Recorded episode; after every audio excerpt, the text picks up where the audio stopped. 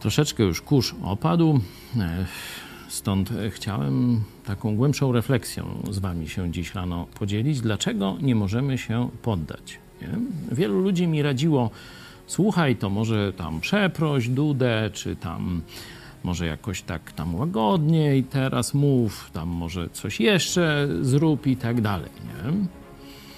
Czyli inaczej złam swój kręgosłup, nie? Dostosuj się do żądań siły, nie? Skapituluj przed brutalną, niesprawiedliwą, łamiącą sumienia w Polsce siłą. Nie? No dobra, no.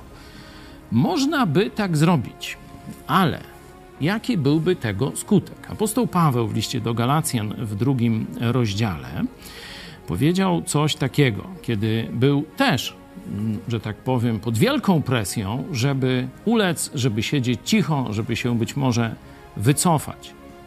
Mówi o wrogach Ewangelii, a którym ani na chwilę nie ustąpiliśmy, ani się nie poddaliśmy, aby prawda Ewangelii u was się utrzymała.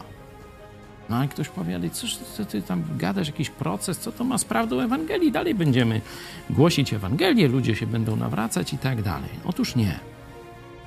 Ludzie chcą widzieć dzisiaj owoc. Jeśli chrześcijan da się złamać, zastraszyć, zmusić do tego, by milczeli, kiedy widzą niesprawiedliwość, no to oni powiedzą, no to wasz Jezus nie działa.